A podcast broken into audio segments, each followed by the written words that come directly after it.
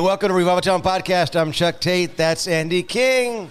Whoa, I think everyone's awake right now. I tell you. Well, you know, What I'm is throwing down on? some coffee. I haven't even cracked open a monster. Oh, you have got to. Uh, I was go- I was going to do this earlier. You have got to tell us and also point it to that camera what you have got on your mug right there. Because I was just I laughing to look at it. myself. Uh, okay, this says, Pastor warning: anything you say or do could be used in a sermon.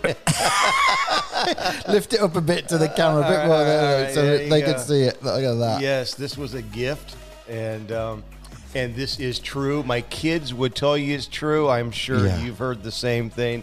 And I'm sure that your dad has probably shared a few stories that maybe you didn't want him to share. Oh, yeah, the, the, yeah. We won't go there, but there's a lot of stories uh, that uh, have been Oh. used from the pulpit. You know, and, and I, I often cringe when a pastor goes there. Sometimes mine have never been bad, and yours haven't been bad, but there have been some times where you would be at a church or you'd hear a message, and you're like. I hope he ha- he asked his kids if he could share that story. Right, because if not, he's he's it's gonna be a long ride home. so I was in Kentucky speaking at this event, and this was a few years ago when my son Ashton, who's almost 15, this is when he was he was a really little guy, and I told this story. He was sitting in the audience with my wife, and I didn't I didn't think about it, and he was pretty devastated and. Um, I haven't shared that story publicly until he gets Yeah, don't tell us the story. And as soon as I get the green light, though, oh man, it's gonna go in a book because it's epic.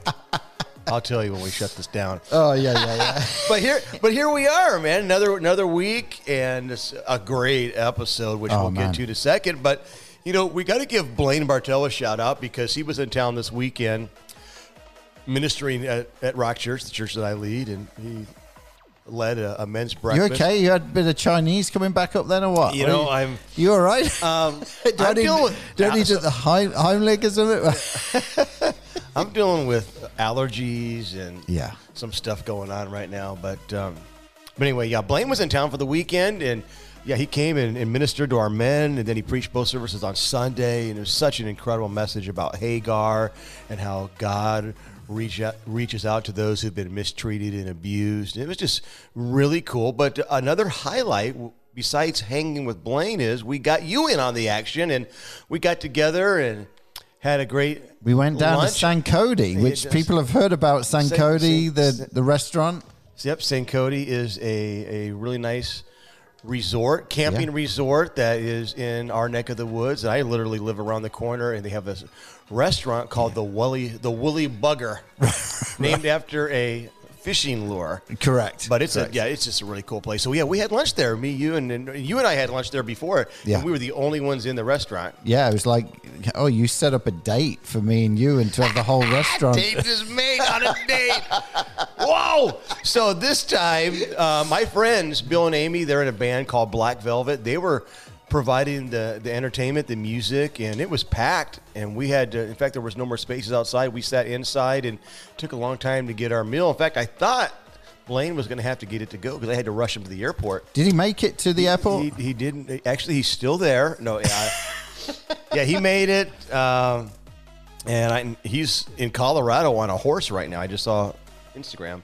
Wow. But um, but no, it was really cool for you guys to connect because you had you met him in person one time Yeah, before, but it yeah. was good for you guys to sit down and talk. And I just you know Yeah, yeah, uh, I mean, I think a lot of people may forget that what we're doing here with the podcast, we talk to a lot of these guys, but we haven't met a lot of them face to face in person. There's some that we have connections with, like a Blaine or Sure, yeah. a Martin Smith or someone like that, but we we don't we don't you know like we've never physically met Dallas Yeah, Jenkins. You know what I mean? Correct. Yeah, we're on a Zoom call with these people. Yeah. And um, so it's all special when you can get in person. And Blaine, he's been a longtime friend, just like you've been longtime friends with some people we've had. And but it was cool for you to get to get to spend time with them and hang out. And of course, I enjoyed that the weekend. But for everybody listening, if you if you're if you're newer to Revival Town podcast, we want to strongly encourage you to go back and listen to episode eleven.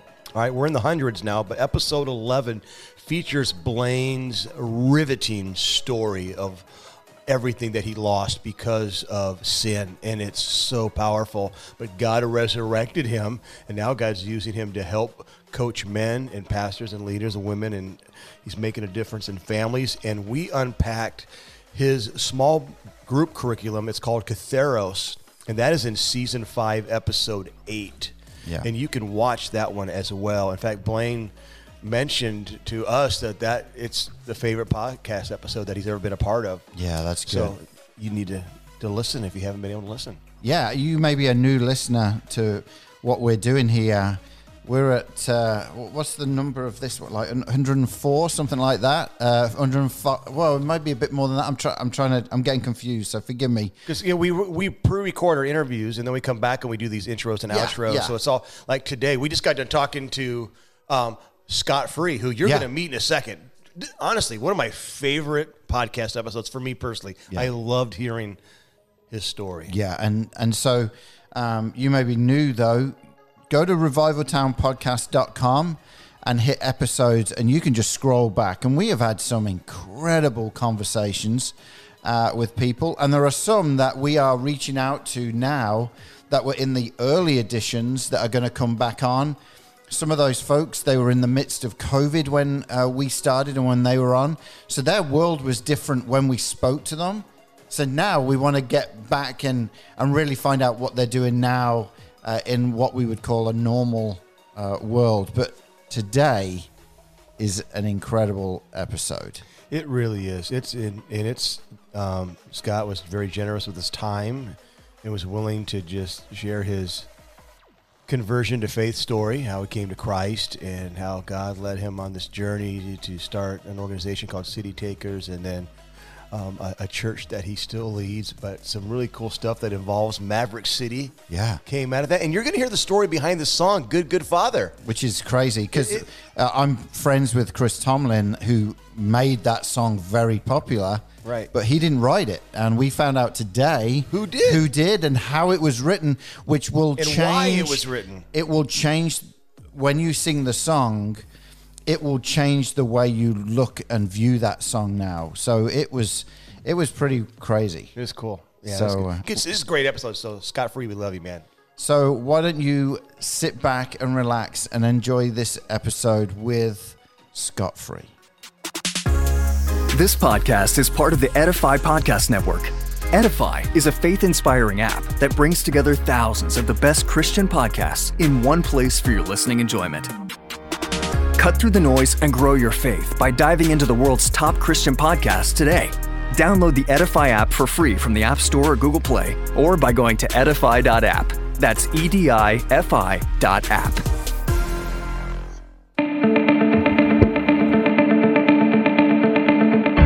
All right, everyone, it's time for another conversation on Revival Town Podcast. According to our guest today, pastor and leader Scott Free, he's just a man who takes this love your neighbor thing seriously. He's the founder of City Takers, an organization that is raising up urban missionaries that transform cities through hip hop, love, and Jesus. Scott is also the pastor of Crossover Church Atlanta and can currently be seen on tour with Maverick City. We are honored to have him here today. Scott, welcome to Revival Town. Man, it's an honor to be on this show with you guys. Uh, man, I, I love you, Chuck, and it's an honor to meet you, Andy. Yeah. And I'm excited about what Jesus is doing. Like honestly, A- Amen. Well, it's been it's been cool. I, I met you um, several years ago through a mutual friend, and I met you in, in Peoria.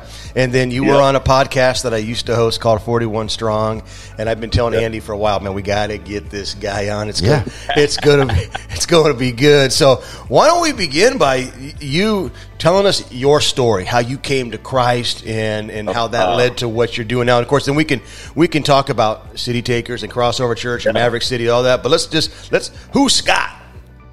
Yeah. So I was a, I was a kid, kind of a grew up a knucklehead. I call it a knucklehead.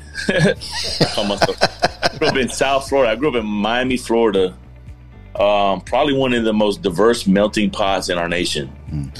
Um, you know, I thought that was normal the way I grew up until I moved out of Miami into into Georgia, and I realized like, whoa, hold up, this isn't you know, this isn't like this all around the nation.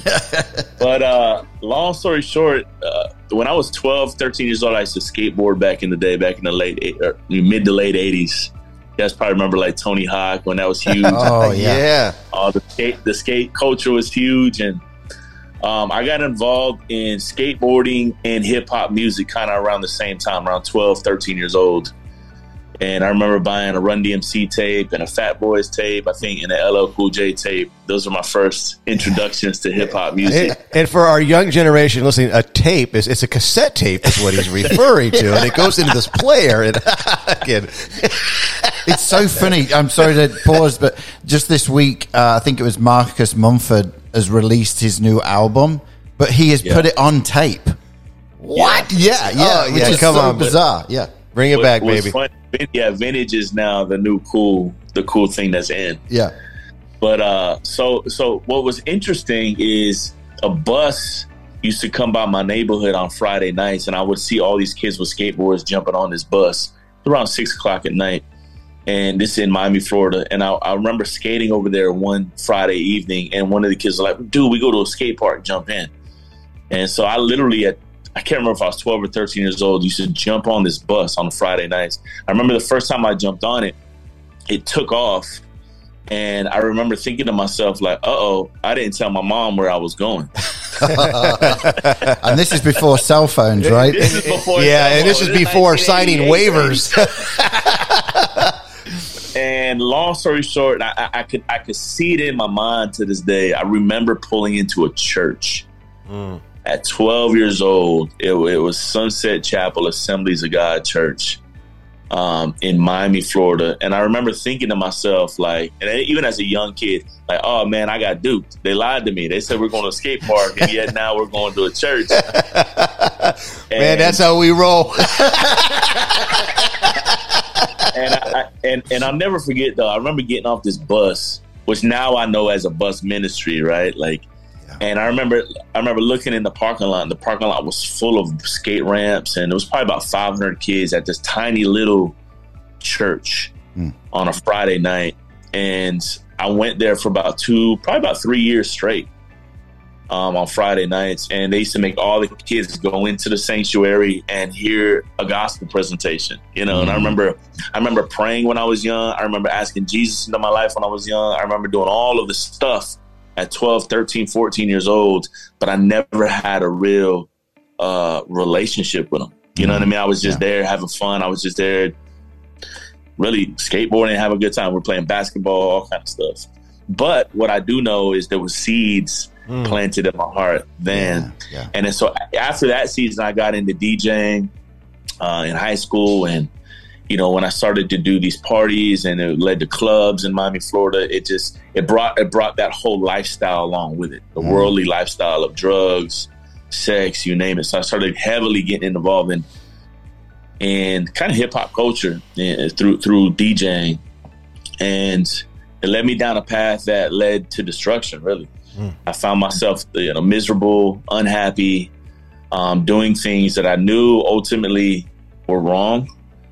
Um, and in 1995, I w- on my 18th birthday, I found myself in Dade County Jail in Miami, Florida, on a drug charge, and I ended up getting sent to a program called Job Corps. I don't know if you've ever heard of that program. Um, so I ended up getting uh, uh, my diploma and a trade in this program called Job Corps. So for the first time, I went from Miami, Florida to Asheville, North Carolina. They sent me like Wow. outside of the state. So talk about culture shock. I went from city, beach to the mountains of North Carolina.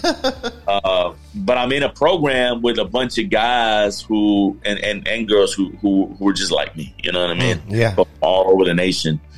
And I ended up graduating Job Corps and going back to Miami. And um, man, I just jumped right back into uh, it. Was a 95 was a really good year for me, but then 96 was probably one of my worst years. Mm-hmm. I went right back to Miami and just and, and just jumped back in with the same friend group. You know what I mean? Making the same decisions, Yeah. doing the same dumb stuff. And my life started to really spiral out of control. 96, 97, I got a girl pregnant. 98, my son was born. And I remember looking at my son being born in Miami, Florida, and thinking to myself, I'm going to be dead or I'm going to be in prison for the rest of my life. And I'm not going to see this young man grow up. Yeah. Uh, and, and I made a conscious decision in that moment to do something different with my life. And so that was the first time I actually got a real job. Before that, I was selling drugs, doing DJ stuff, all kind of other stuff. So I got I got my first job at a, at a restaurant called Bennigan's. Y'all remember that restaurant? Oh, man, yeah, the yeah. Monte Cristo. Yeah, look, you know, they got the best Monte Cristos. And so I remember I was getting paid seven dollars an hour, frying up Monte Cristos and chicken wings, and getting burnt on my getting burnt on my arms. And I mean, it was it was brutal. And um, that was the year '97. Uh, and then when my son, yeah, when my son was born in '98, oh excuse me, that was '98. When my son was born, uh, the next year '99, I got an opportunity to work at a car dealership uh, in Miami, Florida, that was actually opening up another dealership in Atlanta. And they said we needed all positions filled in Atlanta. Who wants to go to Atlanta? Hmm. And in my mind, all I knew about Atlanta was two things. I knew OutKast was from Atlanta, the rap group. and I had a friend in Job Corps named Patrick who was grew up in Atlanta. So I was like, I know Patrick and I know OutKast. And I'm in. I need I, I need a I need a new you know a new season of my life. So I literally grabbed my son, his mom, and we went to Atlanta right at right in the beginning of the year 2000. Really, the end of '99, we rolled up to Atlanta, and it was about first few months were okay. I knew nobody. I had a decent job at that time, and long story short, I found myself about six months in searching out for the things that I ran from mm. meaning like I was really running. I was really running away from you know my problems and the, the, the just people and all the stuff. And when I got to Atlanta, about it took about six months or so, I found myself going out and searching for the same things that I ran away from. But now it's in Atlanta. So for the first time in my life, you know, I always thought the problems were around me. The problems would come knocking at my door. But I started to realize that maybe the problems weren't necessarily around me. Maybe I was part of the problem. Hmm. You know, maybe it's my heart was the problem. Wow. And so I was moving from one apartment to another. And uh, to, to make a long story short, I had a guy help me who literally had sleeves of tattoos, tattoos on his neck. I think he had a tattoo under his eye, but I needed help. I didn't know him. It was a friend of a friend. And he came, you know, you know how it is with men, us men, like we're, we're, we're cautious about who we have up in our house Right. Yeah. Yeah. you know, and I- this guy's coming into my bedroom, get, you know, lifting up my dresser, and so I'm like, man, who, you know, who is this guy? Yeah. But I needed the help because I didn't really know nobody, and so he's there helping me load up a U-Haul, and then he's like, hey, do you mind if I ride with you in the U-Haul truck? I'm like, come on, and so he gets in this U-Haul truck with me. His name was Christian Dominguez, and he, we take off, and he starts telling me his testimony, much like I'm sharing right now with you. And he starts telling me how he used to move cocaine around the country. And he used to you know sell drugs. He used to do this and then and then in my mind just being honest with you guys in my mind i'm like oh come on man like let's just you know what i mean let's Yeah, not go yeah. there i'm thinking like you know how like a lot of times christians love to exaggerate the stories Yes. and so i'm, th- I'm thinking this guy's like you know he, he's painting himself out to be like i don't know like the biggest drug dealer in america or something and I'm just like, well, I don't care. I just need the help, so I'm gonna listen to him. And then he starts telling me the story when he was in prison, how he used to go to church in prison. And then he says after one church service in prison, he got back into a cell and he felt led to just pray to the Lord. And he got down on the dirty floor of the cell, face down, and he starts praying to Jesus. And then he says something crazy. Then he says that Jesus himself walked into the cell. Now I'm really like, man, come on, man. I just, Yeah. I just, I'm not saying one word. This guy's just talking, talking, talking. Jesus walks into the cell. He says he couldn't look up at him, but all he saw was light shining. And then he says that Jesus started to speak to him. Jesus started to tell him, "You're going to get out of prison." Uh, you know, and I can't remember if it was like 21 days later or whatever the, the days were. He told I think it was 41 days later. 41. It was no, I'm- 41 I'm kidding. days I'm kidding. I'm Ah, kidding. there we go. Every podcast, we got to get it in. 41 days later. Right, yeah, He said he's gonna get out. He's gonna he's gonna meet his wife. Yeah. He's calling him Wow. into ministry. And then, long story short, eh, you know, he goes on the the stories like 41 days later, You know, the guard calls his name. He walks out of prison. He walks into a blockbuster video. And again, this is weeks later. This is how old the story is. He walks into a blockbuster video, Right. and there's a woman in the video store, and God's like, "That's your wife." He starts talking to her, ends up marrying this girl. Oh my They both goodness. They both get called into ministry. So everything that Jesus spoke over him in the in, in- on the dirty cell floor would literally came to pass. Wow. And so he's telling me this story in a U-Haul truck. And you know how U-Hauls just have a bench seat. So the guy's literally like a foot from me yeah. telling me the story. In my mind, I'm like la- almost laughing at him. Like, I just, I don't want to hear this. I just need to get to where I'm going. Blah, blah, blah. And so I stop at a red light. And the best way for me to describe what happened at this red light is I had this vision. Mm. And the vision was literally, I saw myself in third person and I seen where God the Father, and I knew God had saved my physical life. Like there was things happening that my life was saved. My life was, in another situation, my life was saved. Another situation, my life was saved. And I knew in my heart of hearts that God had saved. In, in this vision, I knew that God had saved my life multiple times. And at the end, hello. And at the end of this vision, I see myself um, as a 12, 13 year old boy with a skateboard in my hand getting on this bus. Mm. And for the first time, I'm 25 years old at the, at this time. For the first time in my life, I hear the father speak to me, and he says, "Scott, I've been pursuing you this whole time." Wow. Right. And I woke up. I woke up from this vision in a U-Haul truck because the car behind me had been honking. I mean, the, the light had turned green. So all this happened in a matter of a minute. Wow. and he, they're honking the horn. So I wake up and I hit the gas, and this guy's still talking. Right, my heart's beating fast because I didn't know what the heck just happened, and I realized I'd been weeping because my shirt, you know, there's tears running down my my face on my shirt, and so I'm wiping my face. My heart is beating fast, and he's still he's still talking. You know, and, he, and at this at this point, is ministering to me, Mm.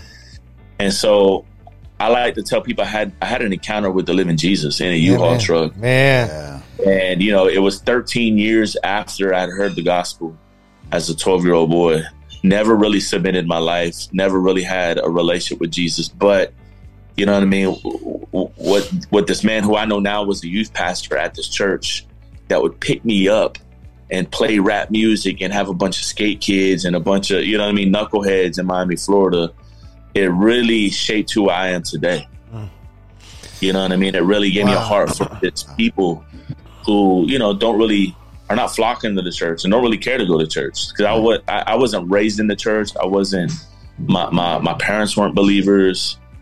Um, they ended up becoming believers, but through what God did in my life. Yeah, your your road to Damascus experience, just like the guy in the U-Haul truck, which is Yeah. amazing. I mean, if Jesus did it for Saul, he did it for you. He can do it for anybody who's listening right now. Maybe this is the Amen. divine Oh. appointment to hear this, to hear your story. Yes, yes, Wow. So that's that's that's amazing. Yeah. I, I love I love hearing when God does stuff like that from a jail cell, from a U-Haul Oh, truck, man. and and now God's using you, and you're you're pastoring a church, Crossover Church Atlanta. You're the founder of City Takers. Why don't you you Yes. you tell us about all of that? Yeah. Yeah. yeah. So so in 2004, um, so you know only about four, a little over four years after I had this encounter with the Lord, I I find myself. First of all, I was I, I submitted myself to a church. I started going to this man's church that was in the U-Haul truck with me. Okay. And, um, yeah, that's a good call. I, I started. I started. To, I started to serve there, and I started to get involved there, and I started to. Uh, people at, at, at that church started to recognize something in me that I didn't see in myself, Hmm. and so I say, you know, again, I am who I am today because men who discipled me and poured into me, and so um, it was about the year 2004. I go to this missions conference, and they were talking about unreached people groups. And they're talking about I don't know if you guys are familiar with the 1040 window and you know unreached people from around the world. And long story short they were calling for next generation missionaries to go to the mission field. And I heard the Lord just kind of tap me on my heart saying that's you. I want you to go to the mission field. And so I ended up answering the call in 2004 I said yes to the Lord.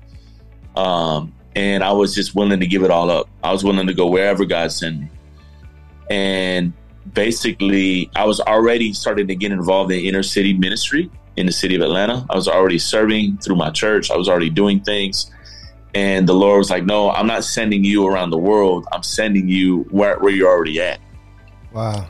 And there's a whole unreached people group in the context of culture Yes. in these cities that the church ain't attracting and the church ain't really ministering to. Right. Not overseas, across the street. Cross street. Come on. And so I said yes to the Lord in 2004. 2006, we launched this organization or nonprofit organization called City Takers, um, which existed really just to raise up urban missionaries to transform cities. And so it's really about loving God and loving our neighbors and doing ministry in the context of lifestyle, specifically amongst the marginalized and the poor and the imprisoned. And so we started to launch outreaches in areas that seemed like the gates of hell were prevailing in. And so we would go to where the gates of hell are prevailing and just show up and love people consistently. And so we started to do that in 2006. Uh, around 2009, um, a lot of people over the years were like, man, they're meeting Jesus, but they're like, where's your church? We want to go to your church. And then I'm like, uh, yeah, my church looks nothing like this. Oh, you know? wow. Uh And oh. again, I would even invite them to my, my church. It wasn't like I was ashamed of my church. I was like, I would invite them to my church, but then they were expecting because we would bring rappers, we'd bring DJs, we'd bring Yeah. breakdance, we'd bring, you know what I mean? And then Yeah. we, we'd share the gospel and people be encountering Jesus and all kind of crazy good stuff was happening. And they're like, man, where's your church? And I'm like, well, I go to this church, you know, feel free to come. And they would come. And, you know, it was like cultural shock. It was just totally different than what they were expecting. And so all of my team went to different churches. Um, and in the season, nobody was excited about inviting people to the church. And so now I'm like, oh Lord, like I don't want to do it. I'm not doing it, Jesus. Like find somebody else. I'll help somebody else start a church. And so this 2009. So 2000, I started to really wrestle with the Lord in the context of, you know what I mean, like starting a church. Yeah. So even back then, I was like, man, Lord, do we do it? Do we not do it? I say, you know what, Lord, my compromise was this. I'm going to do a once a month service, right? And I'm going to do it on a Friday night, just like, you know, w- w- when this bus ministry used to pick me up in Miami, it was a Friday night. So Yeah. I'm going to do a Friday night. I grew up going to clubs, DJing in clubs. So I'm going to do something like that. So I'm going to have a DJ, right? I'm going to have the lights. I'm going to have the sound. I'm going to have everything going. And so we started what we called the City Takers Experience in January of 2010. And we did every last Friday up to COVID. Wow.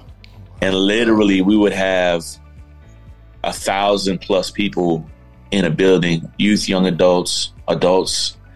Um, 50% were probably believers. The other half were just either playing the fence or, you know, U-Haul have some sort of church background, but they're not in church or they have no. We always say we we really have a heart for the unchurched and what we call the de-churched. It's Mm. they have some sort of church background, but they're definitely not plugged in the word. Right. Yeah. And so that's who we attracted. Uh, right in the middle, we do a little worship set. And I preach the word. Um, it was just kind of sandwiched with hip hop music. Yeah. Yeah. And so um, that was my compromise to what the Lord was was preparing me for in 2009. Mm. And then so we were doing outreaches throughout the throughout the week, several different outreaches. Uh, we would we would do stuff on literally on the streets in you know in communities. We I mean do block parties, do door to door ministry, do all Yeah. kind of stuff. We have stuff going on in prisons, homeless shelters, drug rehab centers, schools, college campuses. And then we would invite everybody now to this last Friday. And we did that for 10 years straight. Um, in 2017, uh, again, it, everything kind of happens in 10 year cycles for us. The Lord starts to speak to me, you know, He started to really speak to me really about the same thing about like His bride and His church. Because what was happening was people were coming to all the city taker stuff, loving what we were doing, but they hated church. Yeah. And then the Lord was like saying, like, Scott, you're married, right? If somebody didn't like your wife and they would publicly in front of your face talk bad about her, you probably wouldn't have some type of relationship with them. Mm. And he's like, You're allowing people to love me and hate my bride. Mm. Whoa. That's good. Yeah, yeah, yeah, yeah. yeah. And so this 2017, and I'm like, oh man, because they were they were coming to our outreaches, they're coming to CT's experience. We stripped all the Christianese lingo out of everything. I didn't even call myself pastor. Like we didn't call it church. So people were literally coming to all this stuff, encountering Jesus, worshiping Jesus, but still hated church. Mm-hmm. And so the Lord started to really convict me. And he's like, What do you, you know, how are you going to let people love me and hate my bride? Mm. So I started to recognize, like, you know what? Like, honestly, what we were doing has been church. We had been doing church since 2006. We just yeah, weren't doing on. Sunday morning yeah. driven church. And then so I started to really question, like, whether like us stripping out all of this language out of it is really helpful, or is it is it helping people dislike his bride? Mm. And I came to the conclusion that it's helping people dislike the bride of Christ, aka the church. And so uh, we started to call everything we do church, where there's two or more people gathered right. around the person of Jesus. You know what I mean? That, that that's yeah. in community on mission. It's it's authentic church. Yeah. And so I started to call myself pastor. Not not that I need people to call me that, sure. but I, I, need people to understand that. You know what I mean? Like I'm shepherding them. I'm yes. I'm discipling them. Um, I'm not no better than them, but I started to bring all of this biblical terminology into what we were doing. And then the Lord started to take it even deeper. He's like, Scott, I really, and I started to, to talk to other people, you know, about what we're doing. They're like, dude, what you're talking about is just church, you know what I mean, in this season. And that's when we started to uh, just change our language. Yeah. You know what I mean? Which is important. And so in 2017, I went down to this church planting conference called Exponential in Orlando, Florida. I don't know if you guys ever heard of that. It's yeah, the biggest yeah. church plant conference in the world. And I was there with a friend of mine who has a church in Tampa, Florida. And we're there, and he was um, doing workshops with church planting organizations because now in that season, 2017, doing church in the city was like the new trend. People are moving back to the cities. Yeah. You know what I mean? And and urban church planting, they were trying to get they're trying to get a better understanding of urban church planting. And so I found myself in this room with the guy who's teaching this workshop with church planting organizations as the students. And so he calls me to answer some of these questions, like how to, you know, how are you guys doing, whatever, um, outreach in your community, or how are you guys getting the word out about the church, or how are you guys doing X, Y, Z?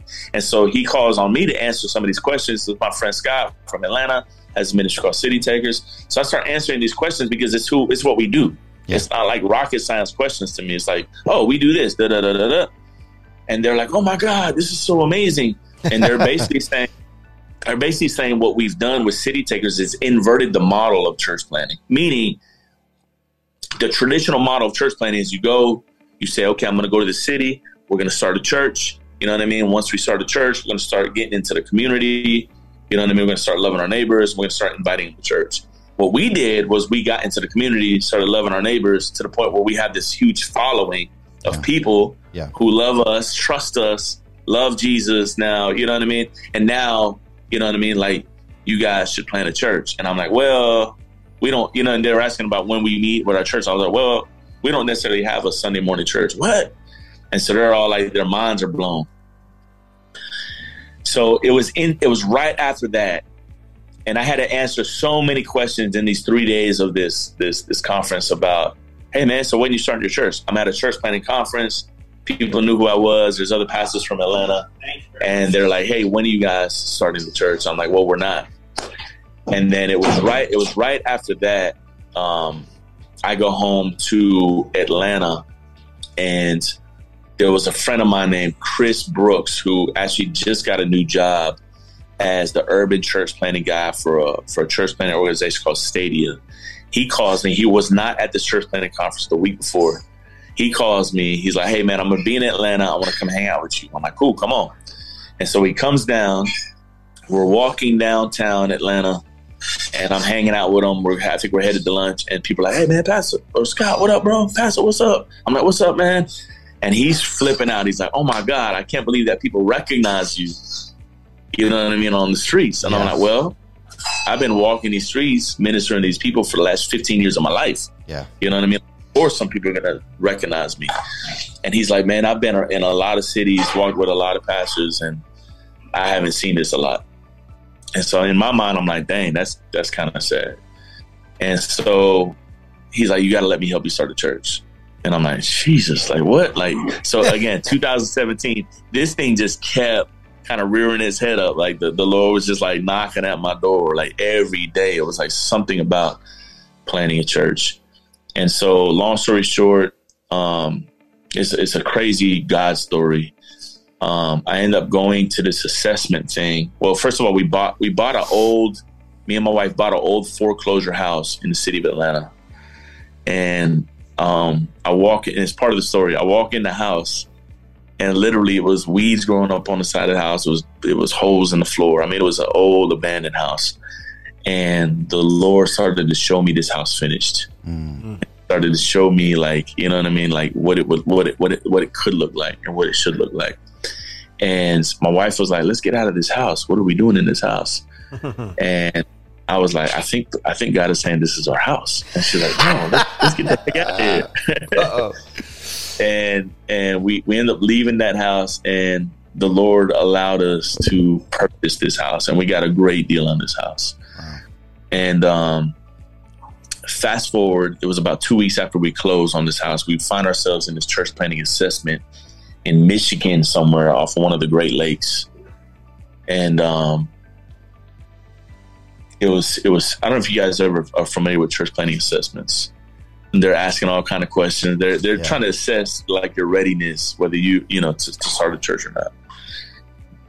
Day two, out of four days, I get a phone call from Grady Hospital, which is the main hospital in Atlanta, um, saying how quickly could I get to the hospital. They had my father mm my dad was in the hospital in Atlanta. We had just moved him up from Miami about five years before that. His health wasn't doing too good um, over in that season, and we ended up moving him up. And long story short, Grady Hospital's calling me saying, "How quickly can you get here?" And I told them that I was like in, you know, in another state. And they're like, "Well, you got to figure out how to get here quickly." And I, they, they didn't know what was going on, and so I, in my mentally, I checked out of this church planting assessment thing, and my wife was talking to them, and and I get a phone call about five o'clock. That I got the news around two. I get another phone call from the doctor around five. It said my, my father had had a brain, and it looks like it had a brain aneurysm, and they're running tests, and there's zero brain activity. Mm. And we just need you to get here to figure out what you want to do. Like we have my life support. And the doctor told me this, Scott, I know you're out of town. Whether you get here today, tomorrow, or seven days from now isn't going to change the situation. Wow. And so when when she told me that, I felt like the Lord was told, was speaking to me to just finish what you were doing and go back and deal with that after. And so I ended up finishing this assessment they said, We highly recommend you and your wife move forward and plant a church. We said, Lord, if this is what you're doing, we say yes. We, we, you know, we'll say yes to whatever it is that you want. We go back to Atlanta. I buried my dad. The next month, my wife is sick. We find out that we're pregnant with our youngest son, who's now four. Um, and I remember praying, I'm like, Lord, this is way too much. It seemed like my whole world was unraveling. Yeah. Because of this church thing. Yeah. It was just like all, everything unraveling. Uh, we hired a contractor for this house. They they took advantage of us, stole money. Did I mean it was like all oh, of this man. stuff. Like my life was going great until this church thing mm. popped up. and you got a big target on your back. yeah. And, and, and long story short, I remember praying. I'm like, Lord, what the heck is going on? I don't want this. I didn't ask for this. Like if this has anything to do with the church, I don't want it. And he said, and he spoke to me in, this, in my quiet time. He said, Scott, everything that's happening in the natural is a reflection of what I'm doing in the spirit. Mm. And I'm like, oh, that sounds good, Lord, but you're going to have to give me some understanding and revelation of what that means. He says this. He says, he says, you're building a house to father the children. Mm. Naturally, that's naturally what I was doing, but that's what he was doing in the spirit. Building a house, aka a church, mm. to father the children, to make disciples, sons and daughters. And so I got up from that prayer. I was like, Lord, I'm all in. Let's go. this 2017. So we, we started on this journey of building a launch team, built a launch team about 100 people. The the church planting organization said we should have about 15. We had 100. Um, we ended up launching uh, September of. We're about to do our three year anniversary, literally. Right on. Come on. We, we launched September 29th, 2019. And long story short, we launched with about 550 people. We launched pretty big. Um, five months later, the world shut down. Yeah. Wow. Yeah. Uh oh. And I'm like, Lord, what the hey?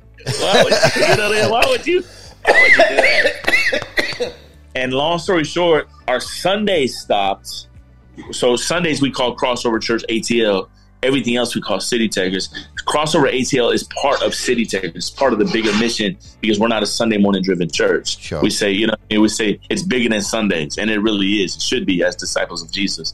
And so, um, Sundays stopped, right? But we had been doing everything else for 15 years, and that that increased. And what I mean by that, the needs of the community, the neighborhood, of the people increased. So we got busier in the context of city takers. And so in my prayer time, I'm like, Lord, like, why would you have us do Sundays? If you knew five months later we'd shut down, why about, you know? And the Lord really started to show me that He was pouring out new wine on His capital C church, yeah. but He couldn't. We couldn't. He couldn't pour out in old wineskins. Right. And He started right. to show me how, like, our model is really the, the the model for what He wants for his new wineskin church. And the model is the missional church. It has to go beyond a consumer driven model into a missional model. Yeah. Yes. And where, yeah. where where the church is on mission every single day of the week. The church is on mission as a lifestyle, like even in people's jobs and the neighborhoods and everywhere Yeah. that that that that, that people touch their feet, they're on mission. Yeah. And Jesus loves the person they work next to. So who would they send? Jesus would send them to go work next to them so that they could hear about the love of a father. Come on. So so yeah, that that's where that's where we're at right now. So we, you know, we do have a Sunday morning gathering. We call it a Sunday morning expression of city takers. Um, but we have planted missional churches all over the city. We have about 12 missional churches Wow. that meet some college campuses, some in homeless shelters, one in a jail, um, two in different communities all over the city of Atlanta. Um, Uh-huh. and, and the goal isn't to get people to come to Sunday. Right. Right. The goal right. is to make disciples. You're that onto make something, disciples. man. Yeah. That's good. Yeah. Good. Yeah. And One, so that's where we're at, man. And one location my is in the back of a U-Haul with some guy with sleeve tattoos. Yeah. One of my guys who came through City Takers gave his life to the Lord, and you know, actually, long story short, I moved him in my house for two years. His older brother wrote a song called "Good Good Father." Everybody sang it all around the world. He was a he was part of a band called House Fire. So while this guy CJ was living in my house, his brother, you know, wrote this song Wow. called "Good Good Father," and and the the song a lot of people don't know this is actually from a place of both of them have the same mom. Mom is white. Both of their dads are black. Neither of them grew up with the dads in their life. Mom was in and out of prison their whole lives. So they grew up separate from each other, knew of each other, but didn't really know each other. They didn't meet each other till, till they were adults. CJ moved to Atlanta to be a part of his brother's life. And CJ was like a knucklehead, just like me. came, came to a City Takers experience on a Friday night, seeing the love that, you know, uh, all of us had for one another. And he, I remember meeting him for the first time. He's like, man, I, I see the love that you guys have. I want that type of love. And I'm like, cool, just stay close. And long story short, his, his whole life gets transformed, turned around. I move him into my house for two years. And his brother wrote this song called Good, Good Father from Wow. a place of not knowing his earthly father, but God is the father being Wow. What a fascinating So- story. That's so That's cool, so man. good. That's so Yeah. good. Man. So and fast forward, CJ, you know, I married him, baptized him. Now he has a baby and another one on the way. Um, his brother started to have this heart for like doing diverse stuff because they were winning a bunch of Wars. They're, they're, they're, they're performing all these white churches. And he's like, man, like he was mixed and his brother's mixed. So why, why, you know, why is everything in the white church? Why can't we do stuff that's, that looks diverse? And so they started to gather people from marginalized churches, uh, like Naomi Naomi Raine and Chandler Moore and Dante Bowe and Brandon Lake, and they started to gather them and, and write music together. And what would it look like if we got a diverse group of worshipers writing music in the same room? That was 2019, And during COVID, those videos just blew up, and it became what we know now as Maverick City. Come Music. on. And so Go, God. they had a heart. Tony Brown, who's the founder of Maverick City Music, had a heart to go into to prisons with music, but also to go into communities that have been affected by mass incarceration. And then so CJ, his brother, he he knew the work that that his brother was doing with City Takers, so he called his brothers like, "Hey, we want to do this." And then so they called me, and long story short, I started to help facilitate mission with Maverick City Music to the point where um, they had a, th- this dream of recording an album inside of a prison, and I knew it was going to take the hand of God, but I knew like, hey man, let the Lord use me to do that. So I, I facilitated getting a prison in Miami, Florida, my hometown. Yeah. It's another little God, like how God inter, you know, does these little special things. Yeah. And This we is so go to this cool. prison- go to this prison. Seven. da- They, we spent seven days with in this prison with these men, writing music with the men in prison, Oh, come on. singing songs with the men in prison. Leading up to the last day, we did a big uh, prison yard event. There was fourteen hundred men in this prison. Thirteen hundred men came out to this event. And if you if you type in YouTube Maverick City Music, you'll see all of the videos. I, I was watching. I was telling Andy about. I was watching a video in Maverick City, the prison, and Brandon Lake was singing, and the prisoners were singing, and I saw you in the background. Right? I mean, that was you. I was going to ask I was you. there every So cool. I was there. I was there every day. And so, Man. long story short, Yeah. that's City Takers. And I know I've talked a lot. I'm so sorry. Hey, you're good. Crossovers are Sunday expression of what we do. And then Maverick, um, literally, I do the same thing in every in, in, in everything that I do. Whether it's City Takers, Maverick, I'm doing the same thing. I am literally just le- leading men and women on mission. Hmm. Um, you know, I'm, I'm discipling people to live life on mission, literally, Now- twenty four seven as a lifestyle. Scott, I know that uh, obviously you mentioned Maverick City, and and they have absolutely blown up. Um, I I was watching something the other week. Uh, they were on Skid Row. Um, and they did a, a huge Yep. concert on Skid Row with Kirk Franklin, and obviously with, with what I do with the Dream Center, and um, just the the crowd that are coming to the Dream Center is definitely the type of crowd that you're also reaching as well. And Yep. um, you know, we've just, and I'm going to talk to you about this off camera, but we are about to open a recording studio in the Dream Center for kids Yeah. who who have never even dreamed about walking into a recording studio because of where they've come from. We want to give them that opportunity to turn dreams into reality there Hundred percent. when when you when you're going into cities, uh, whether it's with Maverick or or not, what are some of the things that are the hardest things for you um, to try and wrap your head around? Like you've obviously got the power of Jesus in you, Yeah. but you get there and you're like, God, we need think- help right now. Yeah, I think I think the hardest thing is two things. One would be first of all, I know I'm not Jesus, right? So I, I can't save nobody. But but I think when you go into a city, finding the right partners that are gonna love them when you leave. Yeah, yeah. And love them well. You know, I think that's always, you know, people want people say they want to. But then when the rubber hits the road, you guys already know the level. I think that's always a hard thing. Like, all right, what happens after? Um, but I think going in, the first thing that's hard, um, I probably have, a, I could probably sit here and talk about this all day. But I think working with churches, like honestly, I think that's that's that's a hard shell to crack Yeah, Man, working with the churches is hard like and I, and, and because i feel like if people feel like it doesn't benefit them then uh oh. why they get involved in it yeah. Right. Right. and you know and again because we're, we're such a sunday morning driven Consumeristic. movement Yeah. yeah consumer, eh, that that that's the that's the thing that we constantly battle it's like no it's not going to benefit you it's going to benefit you spiritually Right. Right, from the, right. the kingdom right Yes. Yes. but it's not going to bring it's not going to put butts in the seats right, right. You know, I think the church is so. Let's go so put people in the kingdom, though. butts, butts, budgets, and buildings because you know, like but but it's not going to benefit none of that. It's going to benefit the kingdom. It's going to benefit this man or this 12 year old kid with a skateboard in his hand who doesn't know Jesus. Yeah. That's who's going to benefit. You don't know what that 12 year old kid is going to go on to do. Yeah. Yeah.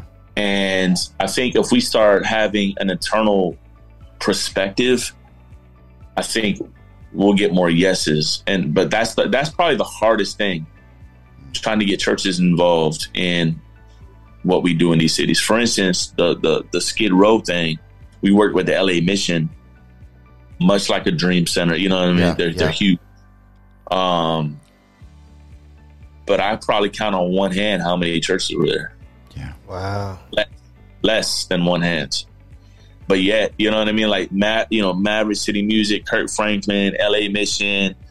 Um, I got up in front of I got up in front of twenty thousand people at the Staples Center Sunday or Saturday night, and the event was Monday at Skid Row. I told twenty thousand people about what we were going to do on Skid Row, and probably from that concert, I don't know. I'm going to guess maybe twenty showed up. Man, to Skid Row. showed up to Skid Row, Wow. Yeah. to Skid Row on that Monday. And again, I'm not saying it. I'm not. I'm not saying more should have came. I don't know. I mean, you know what I mean. People work. People have lives. I Sure, get it. Sure. But the percentages is off a little bit. Like Yeah. let's just be real. You know, Right. Like, right. Wow. percentage is off. Talk about perspective, Yeah. man. Yeah, and so I think for me, you know what I mean. I know the Lord specifically has called me to help the church realize, like, you know what I mean, like, hey, man, we're, we're, we're, we we need to be church on mission. And I think everybody understands that. The question is, how do we get people, you know, from the consumer mindset to the missional mindset? Right. Right. So my life, my life matters. God loves me. God has called me. God has set me apart. God's gifted me to be a light and be a minister of the gospel. I'm a nurse, but I'm a minister of the gospel. I work at Walmart, but I'm a Right. minister of the gospel. Mm-hmm. Right? I'm a recording artist, but I'm a minister of the Yes. gospel. And Right. Man. Well, we we try we we try to we try to teach that, affirm that in people, and then send people out. Man, I, I love it. I love it. And and I, I know there's people listening right now, and maybe they've heard you talk, and this is a divine appointment, and something that you said has, has spoken to them, and maybe maybe they've been encountering Jesus, and God's been speaking to them about launching them into something, and, and perhaps a, a, a pastor who's listening in another state or who who realizes, you know what, we need to get our church on mission with Jesus' mission. Can you take a moment and just pray for everyone listening, whether it's an individual, whether it's a teenager, a single mom, pastor, lay leader? Um, this is good Yeah, I would love that. Yeah, man. I would love that. Let's pray. Father, we just thank you so much that your son and daughter would would that's listening right now would just encounter you in a supernatural way, maybe unlike they've ever encountered you before. That you're stirring something up in them, Father. This mission, this movement, Father, of Holy Spirit who lives in them, the light of the world, the hope of glory. That that that the temple is where Holy Spirit dwells. Old Testament, that there was a building, but New Testament, they are the temple. And so help them realize who they are in your kingdom. Help them realize that their identity is in Christ and Christ alone. And that you are sending them out onto the mission field of their lives as ministers of the gospel.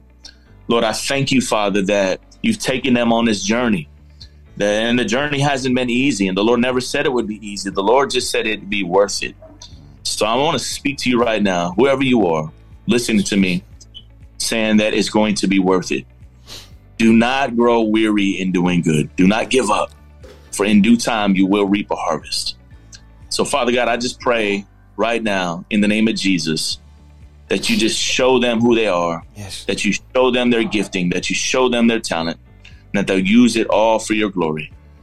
That we deny ourselves every single day and we follow you, Father. Yes, We love you so much. and We're grateful for life. We're grateful that we get to hear this podcast. We're grateful for your word. And we're grateful for your church, your bride. We love you so much. In Jesus' name, amen. Amen. Amen. Amen. Well, Scott, how can uh, people connect with you? Um, I know that your story and what you're doing also, um, Yeah. people are going to want to really, really connect. What is the best Yeah. way to follow you? What websites, things like that? Yeah, so all of my social media, my Instagram, my Facebook, my Twitter. I even got a TikTok now. How to get on TikTok? Hey man, I, I got to find you because I am addicted to TikTok. Hashtag TikTok Tate is in the house. Come on, bro. I got uh, my, all of it is I am Scott Free. I A M S C O T T F R E E. They can find me anywhere on that. Um, I actually just launched a personal website as well. At IamScottFree.com. Right Uh, the mission, the mission. You can find everything on social media as well at City Takers, C I T Y T A K E R S. CityTakers.com is the website, and same thing for the church. Crossover Church ATL on everything. CrossoverChurchATL.com as well. Yeah. So Right. Dude, All it's right. been so good. Everybody, go follow Scott right now. You're going to love it. You're going to be Yeah. inspired. You're going to be ministered to. Yeah. Well, we're going to find out even more about Scott because it's the big three. Big three, baby. Big come three. on, oh, I've been Uh, waiting for the big three, man. I'm hyped about the big three. Come on, uh, Come Chuck, do you want to start or do you want? Um, go ahead. Go ahead. Okay, Yeah, all right. Yeah, uh, you have talked about Maverick City, right? Yeah. And so you have been just been on tour with them. Yeah. What what was now you mentioned Staples Center, so so perhaps we don't do that one, but what was the most memorable night? Yeah, Vegas. We were in Las Vegas, Nevada. Um, partner with a with a ministry called God Behind Bars. And long story short, we ended up getting four people out of jail. one woman, one woman. Hold on, that's not it. One woman. We didn't get them out for the. We got them out for the night, and we had to take them back. We we, we got one woman and four men.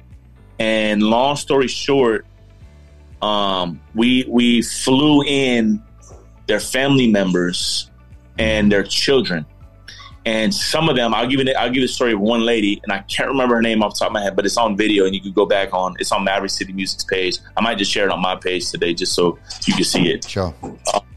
They met their children for the very first time. One lady got Wow. pregnant when she got before she got arrested, and I think she had a, some type of addiction that was a drug charge. She went to prison. She was in her seventh year of prison, and when she gave birth to the baby in prison, they took the child away from her. Hmm. And so the child was seven years old, never met the mom. Oh, But in Vegas, man, we did this red carpet event, and we had the the the, the men and the women, the parents who were in prison still come, Yeah. and the ch- the children got to run to the parent for the some of them for the very Oh, first man, time. that's we got to get you back on like in a couple weeks just to, to tell us more of these stories. man. yeah, it, it was it was pretty it was pretty insane. I mean, it was pretty. Yeah, I, I hate to use the word insane. It's just hard to describe Yeah. that moment. And and the only thing I thought about in, in my in my mind was the story of the prodigal son yeah, yeah. running running to the father. You know what I mean? And Yeah, just the yeah. love of, of that. So that was in Las Vegas. Probably one of the biggest highlights of my life. Wow. Man, dude. All right, this is um, this is not spiritual whatsoever. well, you're you're asking it, so we, you know, yeah. we're used to that. gonna- yeah. um, no, so um, if and we were kind of joking about this be, before we started recording, but if Andy and I came to see you in the ATL, all right, Yeah. um, man, where are you going to take us to eat? Ooh, there's so many good places, man. I'll probably take you to Busy Bees. Busy Bees is authentic soul food. Atlanta, like you know what I mean. Like you Yeah. can't get more Atlanta Busy Bees. Man, Fried right. chicken, greens, mac and cheese, Man. sweet potato, like, Oh. all of the good Southern home cooking. Man, It- dude, we're gonna have revival all of a It- sudden. Busy- yeah, we uh, Revival on Revival Town. G- yeah, G- G- Jesus lives there in Busy Bees. Yeah, come on, come on. Oh man. Okay, well, last uh, last question. Uh, you live in ATL, uh, you know, in Atlanta. Um, but if you could choose another city, where would you live? New York. Oh, Yeah, all right. straight away, you were there. Yeah, New York. I love New York. I love culture. I love diversity. I love people. And to me, New York City is probably one of the most um, greatest opportunities for the gospel. Yeah, Amen. Um, like 800 languages. You know what I mean? Like I mean, it's crazy. Yeah. thousands, Yeah. of thousands, thousands of millions of people. Well, and hey- so I see the opportunity, and I see, and I love people, and I love that you can go outside and it's just people. Yeah. Yeah. Yeah. All right. Well, real quick, I know we got to go, but uh, bonus Yeah. question: You're from Miami. You live in ATL. Falcons Yeah. or Dolphins or somebody else? Oh, yeah. now, now, now you, now you messing with a man's heart.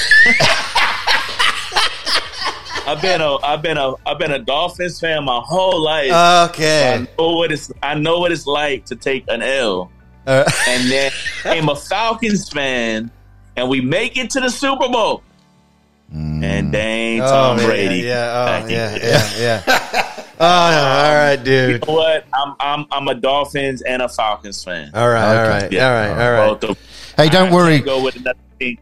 Don't worry. I'm a Bears fan. We know how to lose Yeah. as well. So you're Yeah. all right. Yeah, I'm a Cowboys fan, but I like the Bears because we live here. I live in Illinois, but you know, Good. Wow. Well, dude, this has been so good, Scott. Thank you, man. We uh, we thank you for, for coming It's on an to. You know, it's been uh, it's been great getting to know you. Uh, I know the people that have been listening uh, have got to know you, and, and praying that they'll connect with you as well, not just over this podcast, but through everything that you do. So, we just wanted to thank you for coming on to Revival Town podcast today. You're welcome. It's an honor. Thank you guys. Love you guys. Yeah, love Appreciate you, man. guys. He's a good, good father. That's who he is. That's who. Okay. no, that was a cool story, man. Man. I loved it, man. Scott, that was phenomenal. I love hearing all of that. Yeah. Fascinating story how God can put you in a U-Haul with somebody if He needs to. I mean, we I love the story of Saul on the road to Damascus, and then this person who was instrumental in Scott coming to Jesus was on a on the floor of a jail cell. Yeah. Who had an encounter with Jesus. And as he is telling about this encounter with Jesus to Scott, Scott has an encounter with Jesus, a vision that changed the trajectory of his life. And here we are talking about it on Revival Town. And you know what else was amazing was the whole story with Maverick City. And you had spoke to me early. He goes, "Hey, you, this is what Chuck said. He was like, "Hey, um, we've got to ask him about this Brandon Lake music video that is in a prison." And I saw Scott in the background, and we come to find out it was Scott that set the whole thing up. Yeah, he's the one who got them into the prison. yeah, just, you know, cool, cool stuff here on Revival Town. Ah, you so know, good. What we set out to highlight stories and people who are making a difference around the globe. And man, today was a good example Today of was just good. that. Well, you know what's next, mate, don't you? Hey, let's do it. So, You know when you hit that music, I gotta be. I gotta tell you something. You know Yeah. what I, always comes to mind, and to all you guys listening today, let me know if if you think the same thing. I always think the Sesame Street theme song is about to come on, such, and it's Tate and his mate. It's not Sesame Street, but I always think of Sesame Street. man, Right, wow, sorry that's, that. that's amazing. Okay, well, if, well, if you are listening again for the first time, um, this is what's about to happen. We have done this, and we, I mean, we're in the hundreds now episodes. I will throw a English word, phrase, rhyming Cockney slang. are you going to attempt to say? I was gonna attempt it. Rhyming Cockney slang. it's always funny when you say slang. It's like slang. Slang. oh man.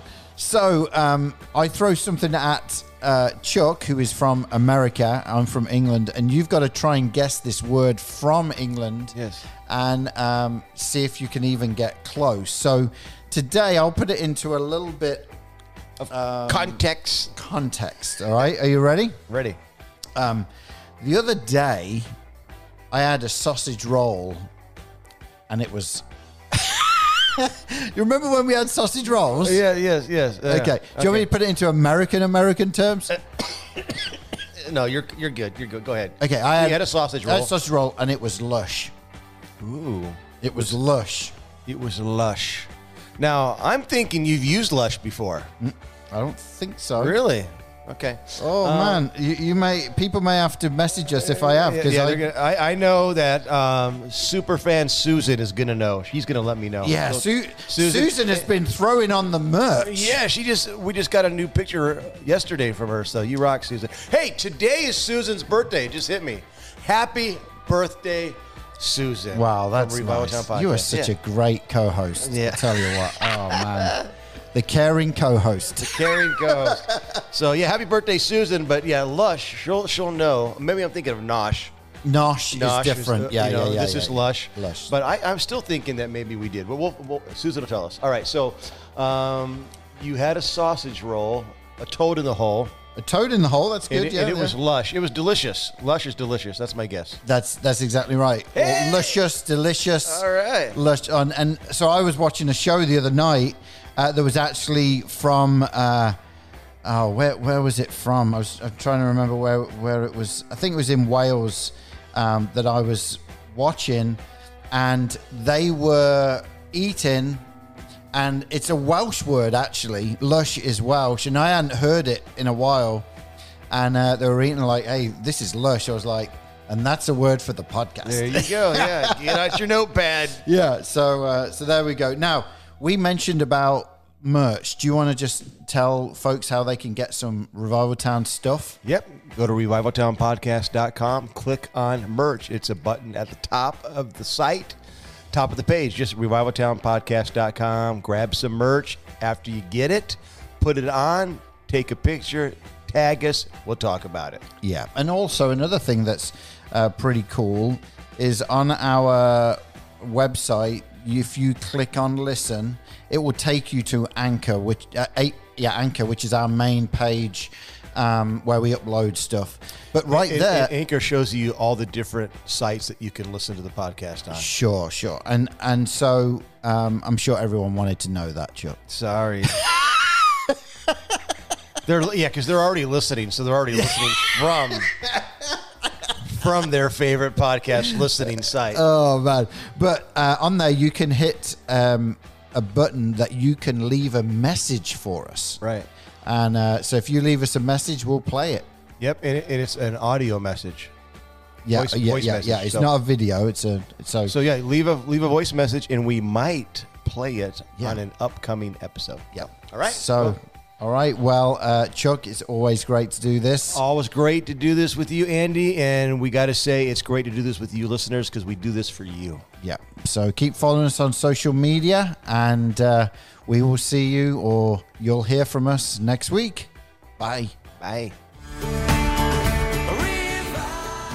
Thank you for listening to this episode of Revival Town Podcast. Make sure you're following us on social media and remember to subscribe wherever you listen to podcasts. For more information, head on over to revivaltownpodcast.com. your face now.